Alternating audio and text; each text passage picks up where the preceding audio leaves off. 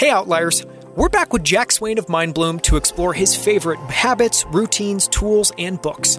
It's time to level up. Let's dive back in with Jack. Jack Swain, thank you so much for a little bit of extra time so I can ask you some of these bonus questions we ask every guest. Great.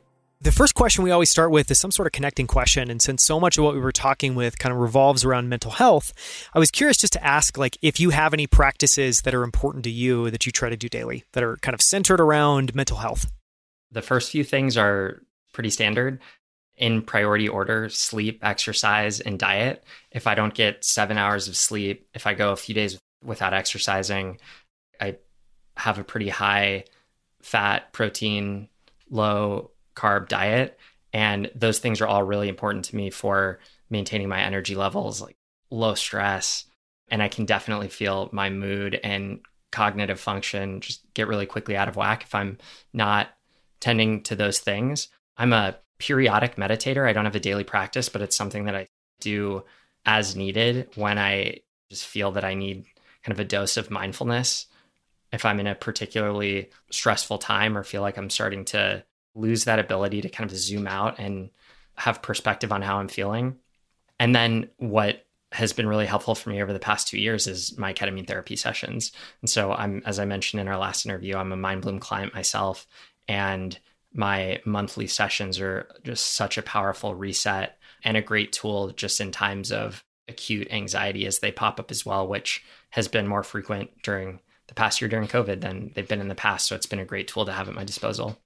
Yeah, unsurprising that stress levels have been higher the past yeah. year for for multiple reasons. COVID plus startup are a great recipe yes. for for, for yeah turn that knob up to like 12 out of 10 so we always ask everyone on the show this is a little bit of a repeat or an extension but just to kind of broaden out the question is around habits and routines and you can take this question any way you want it can be i don't have habits and routines it can be i have them or i've tried them or here's what i'm doing now or here's what hasn't worked i'm curious are there things you do daily, weekly, monthly that help you show up as your best self that you can share with everyone listening? Yeah, the most powerful are the three I mentioned before diet, exercise, sleep. Another thing that's a little weird is I'm very regimented in my caffeine intake. I find it just fascinating how many coffee drinkers don't have awareness of how much caffeine they're consuming grande Starbucks is 300 plus milligrams of caffeine, which is a lot. And so in my early work years, I'd have these big morning spikes, afternoon spikes. And so I now take 100 milligrams of caffeine at 6, 9, 12, and 3 p.m. And so that is that even the drink or is that a pill? Could be either, but typically a pill. And so that's just how I kind of maintain this level of caffeination throughout the day. And that's with experimentation over time been like just the right level. I'm blanking too, but I've looked at some of those supplements and they not only typically have caffeine, but they also have something else. Yes, that helps kind of regulate that. So is that what you take? It's a pill that has both of those? I do take L-theanine as well. That's fascinating. So talking about tools then, are there physical digital tools that you love using? And these can be things in your personal life, things in your work life. I'm obsessed with OneNote. So whatever your note taking app they seem to be pretty interchangeable. But I learned long ago that anything I don't write down, I will forget. And so I've been just religious about using my note app. And this kind of all crystallized. I read Getting Things Done, which is a widely applauded productivity and personal organization book. And that really helped to crystallize kind of taking an approach that I thought worked pretty well and then seeing like the best in class approach to personal organization. So email management getting through your inbox prioritizing your tasks how you follow up with people how you record agendas. And so kind of OneNote and then applying the getting things done methodology to that has gotten me to i think my peak level of personal organization and productivity that's great. I'm so glad you brought up getting things done. My experience when I read that book is I feel like I walked away being like, man, I must be the most unproductive person in the world because I wasn't doing anything in that book. it kind of lets you know where the bar is, and the bar is much higher than where most people think yeah, it is. it's so nice too because it's one of those things like we all come up with our own strategies for productivity. And so when someone's like, oh, hey, would you like to read the best one? Like, oh, yeah, for sure. Again, now I don't even have to think about it. And I just like know what the best method is and try my best to implement it.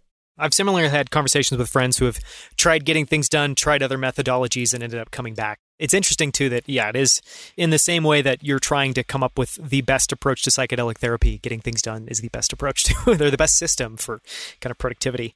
We ask one question of every guest that comes on, which I love. And you can, again, take this any way you like, but what do you think your superpowers are and where do they show up in your life? I think my superpower is positivity. I'm a super optimist. I'm generally pretty buoyant. I see the silver lining in just about everything.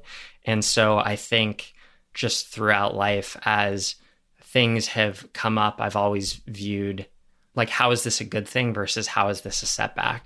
And so I think that's a characteristic that I certainly hope that I can hold on to as I continue this journey in life. That's one of my favorite superpowers, and no one has said that so far. So, Ooh, plus right one for originality. so, kind of the flip side of that coin, what do you struggle with? And I know, speaking for myself, there's kind of these themes in my life of things that I've butted my head up against that it's taken me, unfortunately, 30 plus years to figure out and start moving the needle on. So, the question is, what do you struggle with, and how have you worked on those things over time? One thing that's been a recent past year or two focus of mine is being present working for a startup that you pour so much of your mental energy and time into, it can be really hard to turn that off. And so when you want to really show up for your partner, your family, like stay in touch with people you really care about, that's something that I'm constantly focusing on. And so ways that I've tried to improve there are like meditation, kind of trying to control the radio station that's playing in your brain. Sometimes I forget that that's something that I have control over. And so being mindful about what station is playing in my brain and consciously trying to change it has been helpful. And then just protecting time for the people I love, which I know you have a couple young kids. So I'm sure that's something that you're working on too. It's super important. And yeah, the only thing I would add there that I've kind of noticed over time is I think that the people who find the most energy and meaning and excitement in their professional lives. And that's not to say everyone, if you're a well rounded individual, you should have that in all areas of your life, not just in your work. But if you have that, it feels especially important to find ways to shut that off. It really is kind of like an on off system. And I know a lot of people that can be things like turning off your phone when you get home, closing your laptop, not even bringing it into the house. Those are some things I've tried, but to be super honest, that's still something I'm struggling with. So yeah, and working from home Yes, that doesn't help. You can't not bring your laptop into your house when that's your office too. It's true. But you brought up some good ways to kind of hack that. My hope is that the work from home movement helps people. Well, I think maybe better said, forces people to grapple with that and figure out a solution that works for them. Because we'll have to, yeah, or super this important. mental health epidemic isn't going to get any better if working from home just pulls us deeper into the things that stress a lot of people out. So we ask this question of everyone that comes on the show as well. Do you have any favorite books? And these can be books, these can be articles, but I think what we're really searching for is things that have had a profound impact on you that you can continue to kind of bubble up in your mind. One is Freakonomics. I read Freakonomics, oh, I think in my senior year of high school, and that book just very much influenced both the way that I thought and my career path as well. The book is just such an incredible manifesto on incentives and how they can influence behavior often in ways that you wouldn't expect and always being cognizant of like causation versus correlation. And so Dubner and Levitt just do such a great job of laying out these concepts.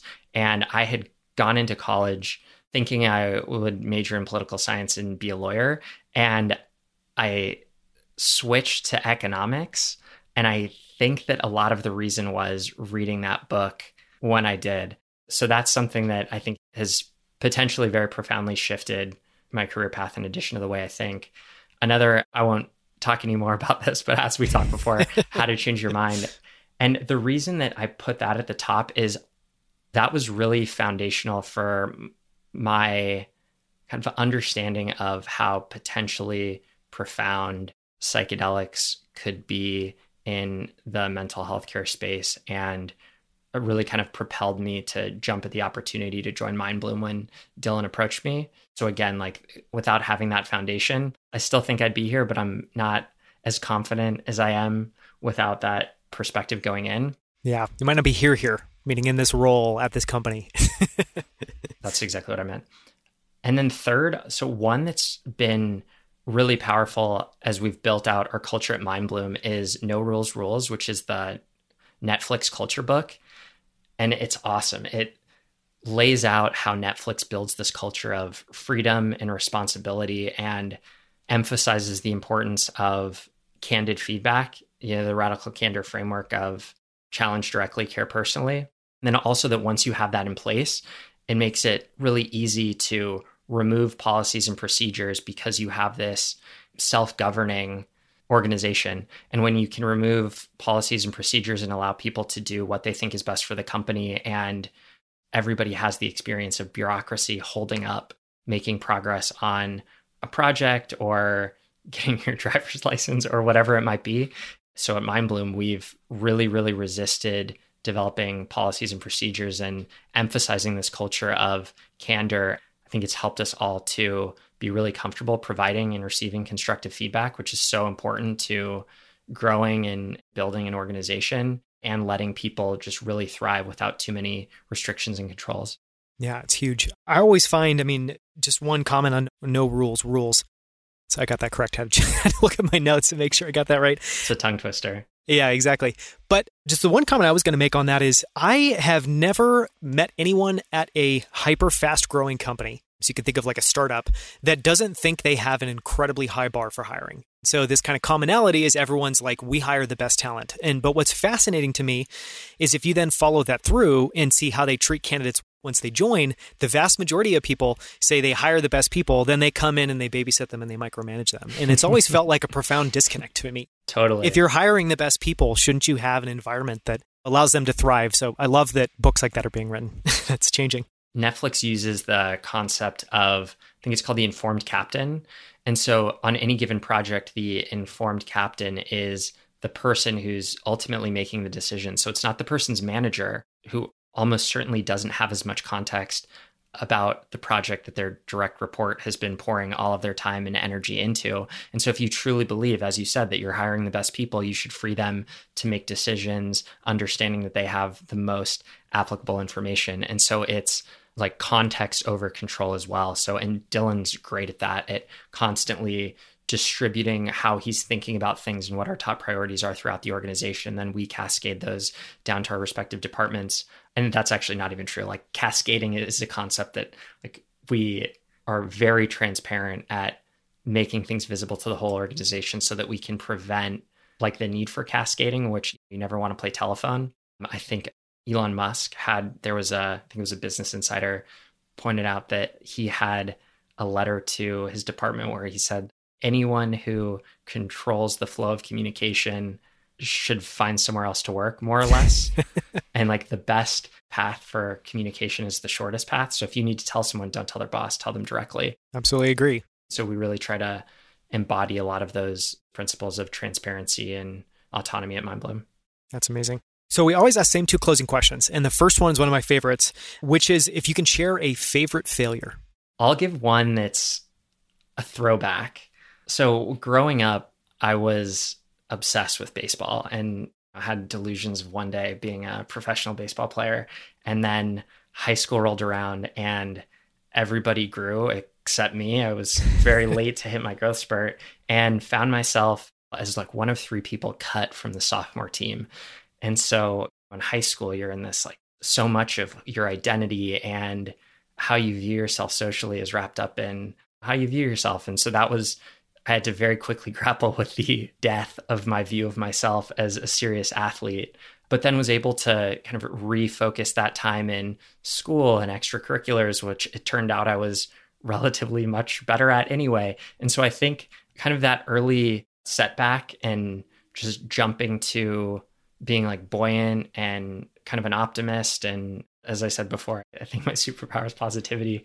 So I think that's kind of crafted the way that I think about my career, which is like opportunistically taking the most promising path and not getting too caught up in where I thought I would be or being too focused on a path that I thought was important years ago. And I think that kind of path is also what led me to like Chartis and healthcare consulting and then to Mindbloom. I love that perspective and I love that point of view because it's so true. I mean, we all have those moments in our lives where it's like we think that our life is a book and we have the pen and we are writing the story ourselves. You know, and it's like that's so not true. You live in a world where there's a so many other forces at play. And I think your point there that if you can detach a little bit from what you want and just be open and explore and accept whatever is most exciting that comes your way, it feels like a really great place to be in.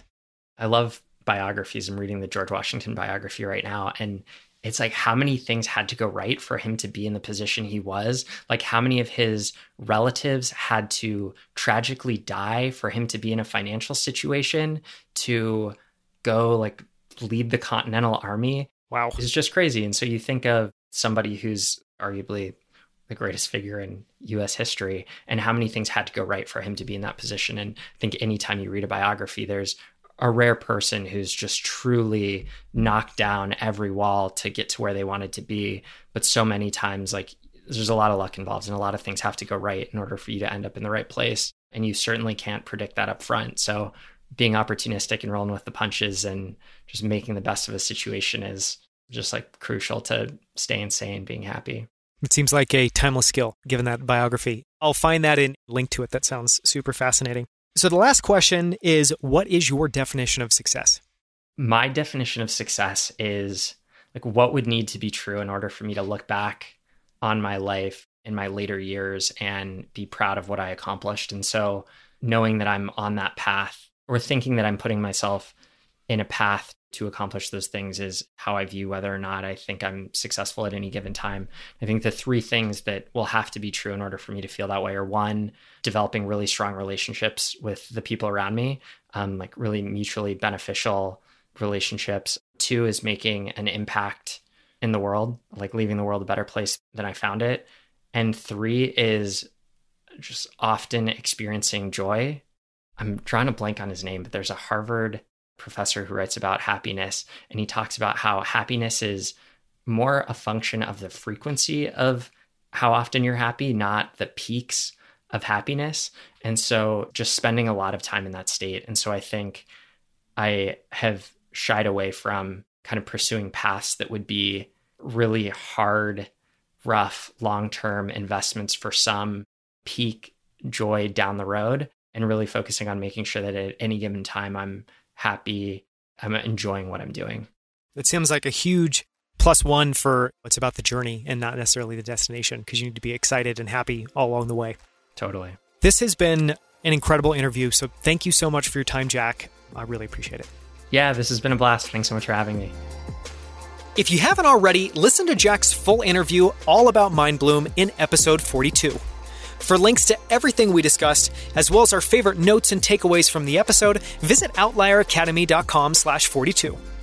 To hear more incredible interviews with guests like Scott Belsky, Kevin Kelly, and the founders of Titan, Rally, and Primal Kitchen, go to outlieracademy.com where you can explore every episode.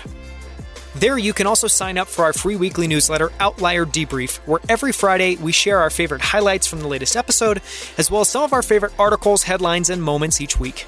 Thank you so much for listening. I'll see you right here next week on Outlier Academy.